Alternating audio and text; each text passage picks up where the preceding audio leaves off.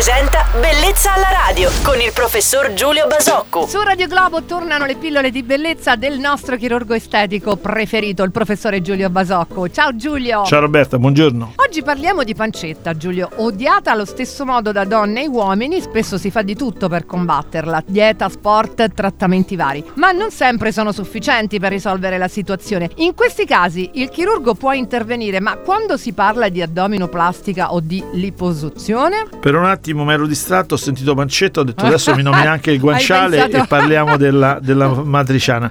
No, in realtà no, non è vero, non è vero, non me ne hai parlato. Dunque, te- Roberta, sì, quando l'addominoplastica, ma l'addominoplastica diciamo che è un intervento abbastanza aggressivo, importante e che eh, non sto qui a, a- a, come dire, a, a elencare tutte le condizioni che eh, favoriscono, determinano la scelta verso l'addominoplastica per un paziente che ha un po' di, di pancia o pancetta. Semplicemente, fondamentalmente, si decide per un intervento del genere quando c'è anche, oltre all'eccesso di, di adipe, di grasso, quindi di, di- di volume di grasso, c'è un eccesso di pelle. Ecco, l'eccesso di pelle è un elemento determinante e eh, discriminante per la scelta verso un intervento un po' più aggressivo come l'addominoplastica rispetto a una liposuzione. E, e comunque viva il guanciale. Ancora una volta è stata fatta chiarezza sulla lipo e l'addominoplastica, di questo ringrazio il professore Giulio Basocco. Giulio, buone feste, come mi hai promesso ti aspetto domenica qui su Radio Globo. Non mancherò, come al solito, a tediare le vostre mattinate. Ciao Buona Roberta, fine e anche buon a te. principio. Ciao ciao.